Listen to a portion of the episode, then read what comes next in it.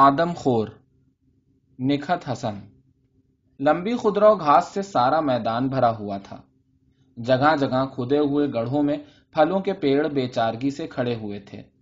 کنارے پر کچنار کا ایک تناور درخت تھا جس کے پتے آہستہ آہستہ خاکستری رنگ میں تبدیل ہوتے جا رہے تھے۔ امرود کے پیڑوں پر دن بھر محلے کے بچے پتھر برساتے اور دوپہر میں جب گھر کا ملازم بازار کے نکڑ کی دکان پر ریڈیو سننے چلا جاتا تو اس کی غیر حاضری سے پورا پورا فائدہ اٹھاتے۔ سامنے کی دیوار پر ہنی سکل کی بیل کو دیکھ کر اندازہ ہوتا تھا کہ یہ کبھی بہت تیز رفتاری سے بڑھی ہوگی، لیکن اب دفتن اس نے بڑھنا بند کر دیا تھا۔ اس کے پھول زرد ہو کر دن بھر زمین پر گرتے رہتے اور رات کو محلے کے بچے اور بوڑھے اس سانپ کا انتظار کرتے جو اس بیل کی خوشبو سے مست جھومتا ہوا باہر آتا تھا۔ چھوٹے سے زمین کے ٹکڑے پر بے شمار درخت اپنے دیمک زدہ تنوں اور سوکھے خاکستری پتوں کے ساتھ اپنے نیم خمیدہ وجود کو سنبھالنے کی کوشش میں وقت سے پہلے بوڑھے دکھائی دیتے تھے۔ سامنے کی کیاری میں ہولی ہاک اور گلاب کے جھاڑ گڈمڈ ہو کر بڑھ رہے تھے۔ مئی کے تپتے ہوئے سورج اور گرم ہواؤں نے ان کی پتیوں کی روح تک کو جھلسا دیا تھا۔ انہی دنوں میری ملاقات محکمہ باغبانی کے ماہر سردار بیگ سے ہوئی۔ اونچے قد اور جھلسی ہوئی رنگت والے سردار بیگ نے اپنا فیلٹ اتار کر مجھے سلام کیا۔ سردار بیگ کے سر پر گنتی کے چند بال تھے جن پر ہاتھ پھیرنے کے بعد اس نے کہا، ہر پودا لان کی خوبصورتی میں اضافہ کرتا ہے، ہر ایک کی اپنی اہمیت ہے۔ یہ سرو یہ جب اپنی بھرپور لمبان کو پہنچیں گے اس وقت یہ خود اپنی اہمیت منوا لیں گے۔ کچنار کا درخت جس وقت کاسنی رنگ کے پھولوں سے لگ جاتا ہے تب اس کے حسن کو دیکھنے والی آنکھ کی تلاش شروع ہوتی ہے۔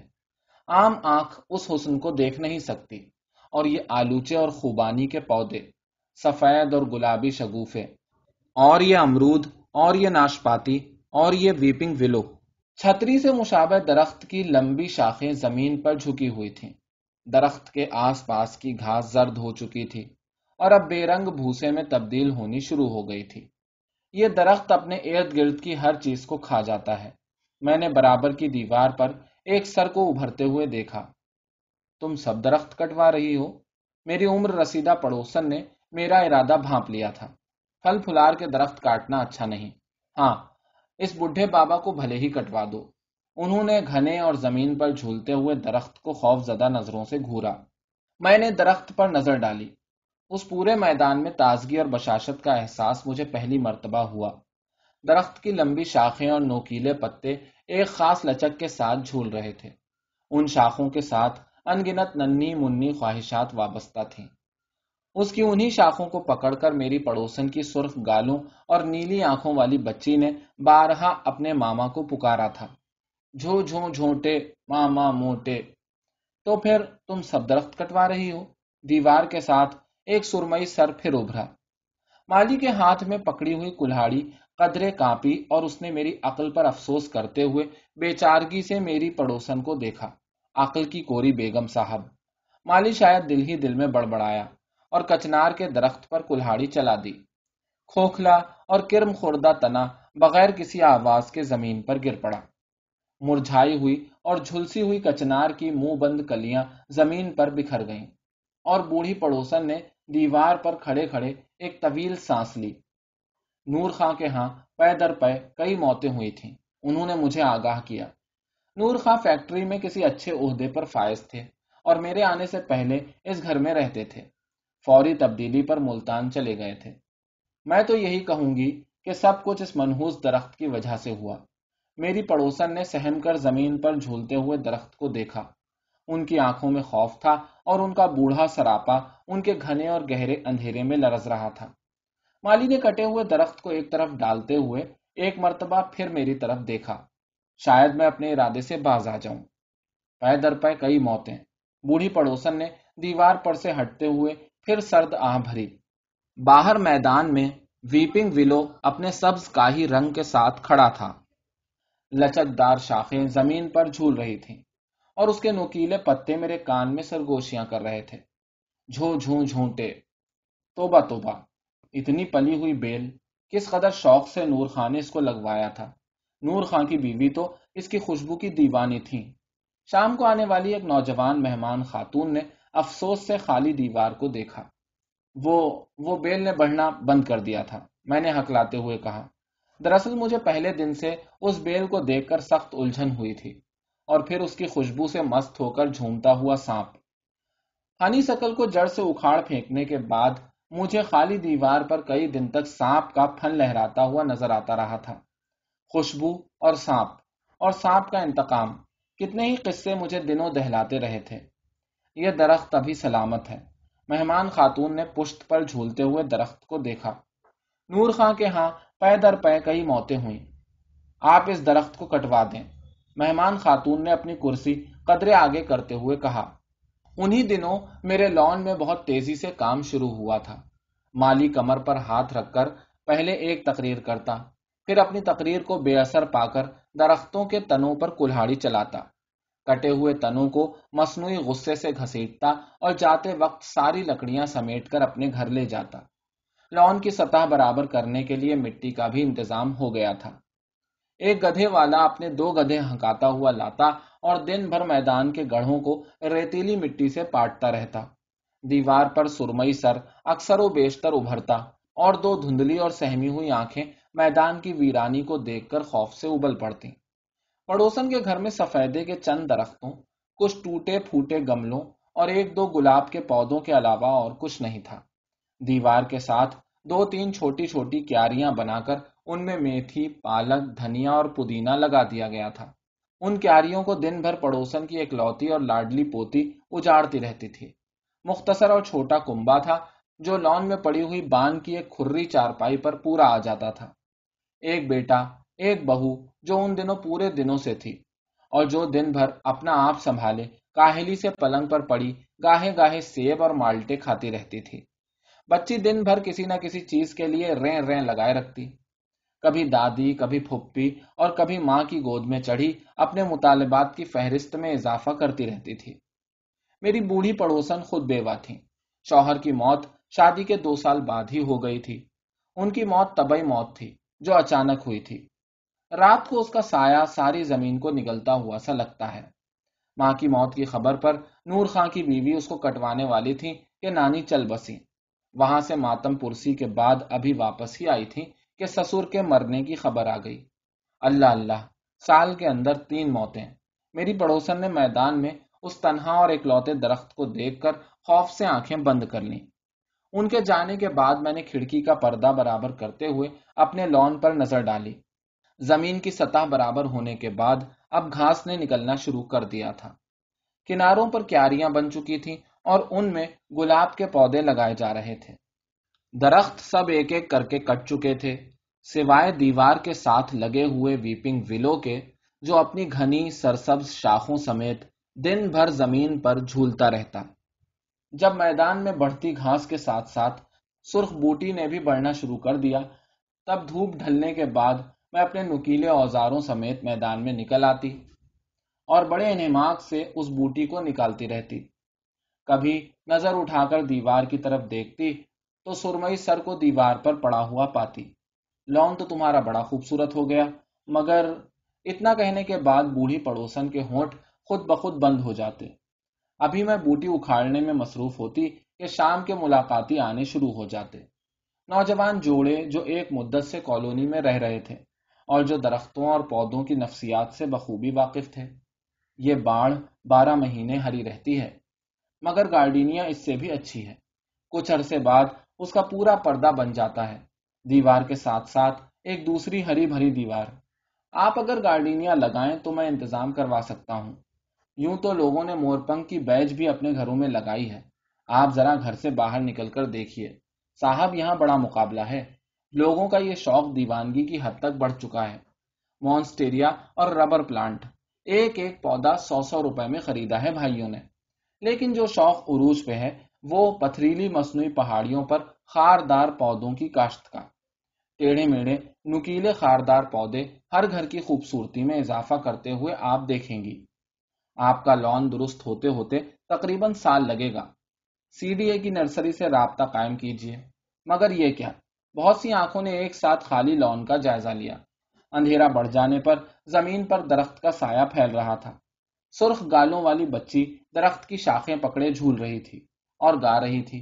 پڑوسن کی بچی نے پودینے کو جڑ سے اکھاڑ پھینکا تھا اور اب مرچوں کے پودے اکھاڑنے کے لیے ضد کر رہی تھی. اس کی دادی اس کو سمجھا رہی تھی, نہ لال, بوٹوں کو نہیں اکھاڑتے. توبہ توبہ. مجھے پہلی مرتبہ جھلجھلی سی آئی. خوف کی ایک لہر سی میرے پورے جسم میں دوڑتی چلی گئی.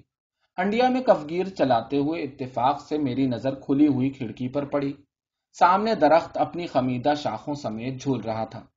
زمین پر اس کا طویل سایہ پھیلا ہوا تھا. محلے کے بچے جو کبھی ڈھیروں پتھر لے کر اور مختلف آوازیں پیدا کرتے ہوئے میرے گھر کی طرف سے گزرتے تھے, اب خاموشی سے گردن جھکا کر نکل جاتے. ہرے بھرے میدان میں دن بھر دھول سی اڑتی رہتی. شام کو مالی آتا اور پائپ سے گھاس میں پانی دے کر چلا جاتا. زندگی کسی دھماکے اور بغیر کسی آواز کے یکسانیت سے گزر رہی تھی. بوڑھی پڑوسن کا سرمئی سر اب بھی اکثر و بیشتر دیوار پر ٹکا میدان اور درخت کا جائزہ لیتا رہتا, لیکن ان آنکھوں میں اب نہ وحشت تھی اور نہ خوف. نور خاں کے گھر کی تمام موتوں کو وقت اور رضائے الہی کہہ کر وہ اب ایک خاموش تماشائی کی طرح دیوار پر ٹھوڑی ٹکائے اس لون کو تکا کرتی جہاں کبھی بے شمار درخت تھے اور جن پر لد پھند کر پھیلاتے تھے, اور اب جہاں صرف نیچے نیچے زمین کے ساتھ چمٹ کر بڑھنے والی گھاس کا سبز کا ہی فرش تھا اور ایک بے طرح بڑھتا ہوا جھاڑ جھنکاڑ. میں ٹیلی فون کی گھنٹی پر دوڑی. بے طرح ٹوٹی پھوٹی آواز. چاچا کا انتقال ہو گیا. سینکڑوں میل دور سے آنے والی آواز میں بے طرح انتشار تھا. ٹیلی فون کا ریسیور رکھنے کے بعد مجھے اپنے اندر اور باہر شدت سے کھوکھلے پن کا احساس ہوا. چاچا دل کے مریض تھے. میں نے جب سے ہوش سنبھالا انہیں نپے تلے اصولوں پر زندگی گزارتے ہوئے پایا. اتنا کھائیں گے, اتنا چلیں گے, اتنا لکھیں گے اور اتنا بولیں گے اور اس قدر آرام کریں گے. زندگی میں ترتیب اور سلیقے کی موت کے وہ قائل تھے. سلیقے کی موت سے ان کی کیا مراد تھی میں آج تک نہیں سمجھ سکی. اب سوچتی ہوں تو رہ رہ کر وہ بات یاد آتی ہے. یہ چھپکلیاں جن ہوتی ہیں, بیگم اطاعت نے مجھے بتایا تھا. ان کے ہاں ایک صاحبہ کو بس یہ دھن تھی کہ چھپکلیاں مرواتی رہتی تھیں. آخر ایک چھپکلی نے انتقام لیا. بیگم صاحبہ سوکھ کر ڈھانچہ ہو گئیں اور پھر آہستہ آہستہ ان کی رنگت عین مین چھپکلی جیسی ہو گئی. پھر شکل بھی تبدیل ہونی شروع ہوئی. چھ مہینے کے اندر اندر وہ ایک دراز قد چھپکلی بن چکی تھی. میں بڑی عقیدت سے یہ قصہ سن رہی ہوتی تھی کہ دیکھتی نچلے ہونٹ کے درمیان چمکدار تل لرزتا ہے اور مسکراتا ہے اور پھر آواز آتی ہے, چڑیل, ایمان کی کمزور. ہونٹ سکڑتا ہے اور سیاہ چمکدار تل بدستور مسکراتا رہتا ہے. ہماری کم علمی اور وہموں کا چاچا کے پاس ایک ہی جواب تھا, ایک دائمی مسکراہٹ اور ایک ہٹیلا لفظ, چڑیل. میں نے کھڑکی کا پردہ ہٹایا. باہر میدان میں دھوپ ترچھی ہو کر پڑ رہی تھی. نومبر کا وسط تھا اور میدان کی سبزی پر ہلکا سنہری رنگ پھیلنا شروع ہو گیا تھا. دفتن میری نگاہ میدان میں کھڑے ہوئے درخت پر پڑی اور پھر بہت سی آوازوں نے مجھے سر سے پیر تک جھنجھوڑ ڈالا. دیکھو جی, ہم نے تم سے کتنا کہا تھا کہ اس درخت کو بھی کٹوا ڈالو, پر تم نے نہیں سنا. اب دیکھ لیا نا, یہ یوں لیتا ہے انتقام. کیسی سونے سی جان کو نگل لیا. بوڑھی پڑوسن ہانپتی کانپتی کمرے میں داخل ہوئی اور دیر تک اکھڑی اکھڑی سسکیاں لیتی رہیں. اس لمحے میں نے اپنی پشت پر ایک بھاری ہاتھ کی تھپکی کو محسوس کیا اور میرے کان میں ہزاروں مرتبہ کا سنا ہوا جملہ سرگوشی کرتا ہوا گزرا. میں نے اپنے اندر ایک بھاری پن محسوس کرتے ہوئے کلام پاک اٹھایا اور تلاوت شروع کر دی. باہر گہرا سنہرا دن درخت کی شاخوں پر آہستہ آہستہ اتر رہا تھا اور پورے میدان میں سونا بکھرا ہوا تھا, زرد پتوں کے ڈھیر اور زرد گھاس کا فرش. اور پھر دوسرے ہی ماہ ماموں کے انتقال کی خبر ملنے پر میں نے اپنے گھر کی ایک ایک چیز کو ٹٹولا. سیاہ چوکور اور لمبی میزیں, سیاہ فریم والا ایک لمبا تانت کا صوفہ جس پر بیٹھنے والا بڑا تنگ ہو کر بیٹھتا تھا اور ہمیشہ بے چینی سے پہلو بدلتا رہتا تھا, جس کے کھوکھلے فریم پر بچے دھڑا دھڑ جوتے مارتے تھے اور بے ہنگم آواز پیدا ہونے پر اکثر اپنے ماں باپ سے مار کھاتے تھے. یہ فرنیچر ماموں کی اپنی طبیعت کی اپج تھی. جب تک وہ یہاں رہے انہوں نے اس سامان کو بڑی نفاست سے استعمال کیا. جاتے وقت وہ یہ سامان مجھے دے گئے تھے اور اب ماموں خود نہیں تھے. ان کا سامان, ان کی لمبی اور چوکور میزیں، ان کا لمبا تانت والا صوفہ، ان کے خاردار پودوں کے گملے، ان کے گلاب اور ان کی بوگن ویلیا۔ مومانی نے خط میں لکھا تھا، انہیں قبرستان میں بڑی اچھی جگہ ملی ہے۔ زندگی بھر پھولوں اور پودوں میں مگن رہنے والا ڈاکٹر مرنے کے بعد پھولوں کے ڈھیر تلے دفن کر دیا گیا۔ گلابوں کی خوشبودار چھاؤں اور گھنی خوشبو، ماموں تمہارے ہزاروں چاہنے والے ہیں جو پھوٹتے ہوئے ہر شگوفے کے ساتھ تمہاری آواز سنتے ہیں، اور جب سال کے سال کلب کے وسیع میدان میں آرائش گل کی تقریب منائی جاتی ہے، گلدانوں میں سجی ہوئی ہر کلی تمہیں ڈھونڈتی ہے۔ گلاب کی پنکھڑیوں پر بکھرے ہوئے نئے اور انوکھے رنگوں میں تمہاری مسکراہٹ چھلکتی ہے۔ تپتی دوپہر میں فیلٹ لگائے اور ہاتھ میں سرنج پکڑے ہوئے خاردار پودوں پر جھکا ہوا تمہارا وجود۔ پتر جی، تم بھی اپنی ضد کے بڑے ہی پکے ہو، اب بھی سن لو اور کٹوا ڈالو اس درخت کو۔ میری پڑوسن پھر ہانپتی کانپتی کمرے میں داخل ہوئی اور میرے برابر ہی بیٹھ کر اپنی دھندلی آنکھیں دوپٹے کے کونے سے صاف کرنے لگیں۔ ان کی آنکھوں میں خوف تھا اور ان کا بوڑھا سراپا کمرے کے دھندلے ماحول میں بڑا کمزور نظر آ رہا تھا۔ غیر ارادی طور پر میرا ہاتھ پھر کھڑکی کے پردے کی طرف بڑھا۔ پردہ ہٹانے کے بعد میں نے دیکھا، دسمبر کی ٹھٹوری ہوئی صبح، سورج میں نہ حدت تھی اور نہ چمک، اس کی کرنیں زرد زمین پر ترچھی پڑ رہی تھیں۔ باہر درختوں کے سب پتے جھڑ چکے تھے، زمین پر ان کے لمبوترے اور بے ہنگم سائے پھیل اور سکڑ رہے تھے۔ فضا میں آوازوں کا شور تھا اور زمین کسی دھماکے کی منتظر تھی۔ خطرے کا سائرن ابھی ابھی بج کر تھما تھا۔ لوگوں نے اپنے گھروں کی کھڑکیوں پر سیاہ کاغذ لگا لیے تھے اور گھروں میں کسی محفوظ کونے کی ضرورت شدت سے محسوس کی جانے لگی تھی۔ گھروں کے اندر وحشت تھی اور گھروں کے باہر سہمے قدموں کی سرسراہٹ۔ دور میدان میں لوہے کے کھمبوں میں اٹکا ہوا بچوں کا جھولا ساکت تھا۔ کھمبوں کا تیز نارنجی رنگ دن کی مٹیالی روشنی میں بھی چمک رہا تھا۔ بیگم سمت کی چمکیلی آنکھوں والی لڑکیاں اپنی کھڑکی میں بیٹھی جھولے کی ان ڈوریوں کو تک رہی تھیں جن پر بقول ان کی ماں کے اب چڑیلیں جھولتی ہیں۔ قدم باہر نکالا اور چمٹی۔ رانی نے ماں کا ڈراوا سن کر کہا تھا، چڑیل کیا، اگر چڑیل کا ابا بھی آ جائے تب بھی میں جھولوں گی۔ اس کی اس دیدہ دلیری کو دیکھ کر بیگم سمد نے جھولے کی ڈوریاں سب سے اوپر والے کھمبے کے ساتھ بندھوا دی تھیں۔ رانی کھڑکی میں بیٹھ کر خطرے کے سائرن کا انتظار کرتی اور جب خطرہ دور ہونے کا سائرن بجتا تو وہ کھڑکی سے کود کر جھولے کی طرف دوڑتی اور پھر آدھے فاصلے ہی سے واپس آ جاتی، جھولے کے ساتھ چمٹی ہوئی ہزاروں چڑیلیں، خطرے کا سائرن اور بموں کے دھماکے۔ میدان میں میخوں کے ساتھ جڑا ہوا لوہے کا کھمبا بہت اونچا ہو چکا تھا اور اس کے ساتھ بندھا ہوا جھولا بچوں کی پہنچ سے بہت دور تھا۔ رانی کی نظریں جھولے کی اونچائی ناپ ناپ کر تھک چکی تھیں۔ وہ سارے لمبے ہاتھوں اور اونچے قد والے آدمی کہاں گئے؟ وہ خود سے پوچھتی اور واپس آ جاتی۔ وہ شام پچھلی تمام شاموں سے مختلف تھی۔ سورج غروب ہو چکا تھا اور ڈوبتے سورج کی سرخی پورے آسمان پر پھیلی ہوئی تھی۔ زمین سے آسمان تک ایک ہی رنگ بکھرا ہوا تھا، گہرا عنابی رنگ۔ عمارتوں پر دھندلے بلب روشن تھے اور سہما ہوا سناٹا دبے قدموں گھروں میں داخل ہوا تھا۔ ہوا میں سوکھے پتوں کی سرسراہٹ اور ہلکی ہلکی سرگوشیاں تھیں۔ میں اپنے لان میں کھڑی تھی۔ مجھے انتظار تھا ان تمام بیواؤں اور یتیموں کا جن کے شوہر اور باپ موت کے گھاٹ اتار دیے گئے تھے۔ ہتھیار تھامنے والے ہاتھوں نے ہتھیار ڈال دیے تھے۔ میدان میں بوڑھا خراٹ درخت جوں کا توں موجود تھا۔ میں نے چور نگاہوں سے دیوار کو ٹٹولا، دیوار خاموش تھی۔ میں اس درخت کو کٹوا رہی ہوں، میں نے چیخ کر اس ہجوم کو آگاہ کرنا چاہا جو دندناتا ہوا میری طرف بڑھ رہا تھا، پر آواز میرے حلق میں ہی اٹک کر رہ گئی اور میں بے خیالی میں چلتی ہوئی درخت کے قریب آ گئی۔ درخت کی شاخیں شادابی سے زمین پر جھول رہی تھیں۔ ان شاخوں پر ننھے منھے ہاتھوں کی گرفت ابھی تک باقی تھی۔ میرے پڑوس میں رہنے والی سرخ گالوں والی بچی نے بارہا انہی شاخوں کو پکڑ کر اپنے ماما کے آنے کی دعائیں مانگی تھیں۔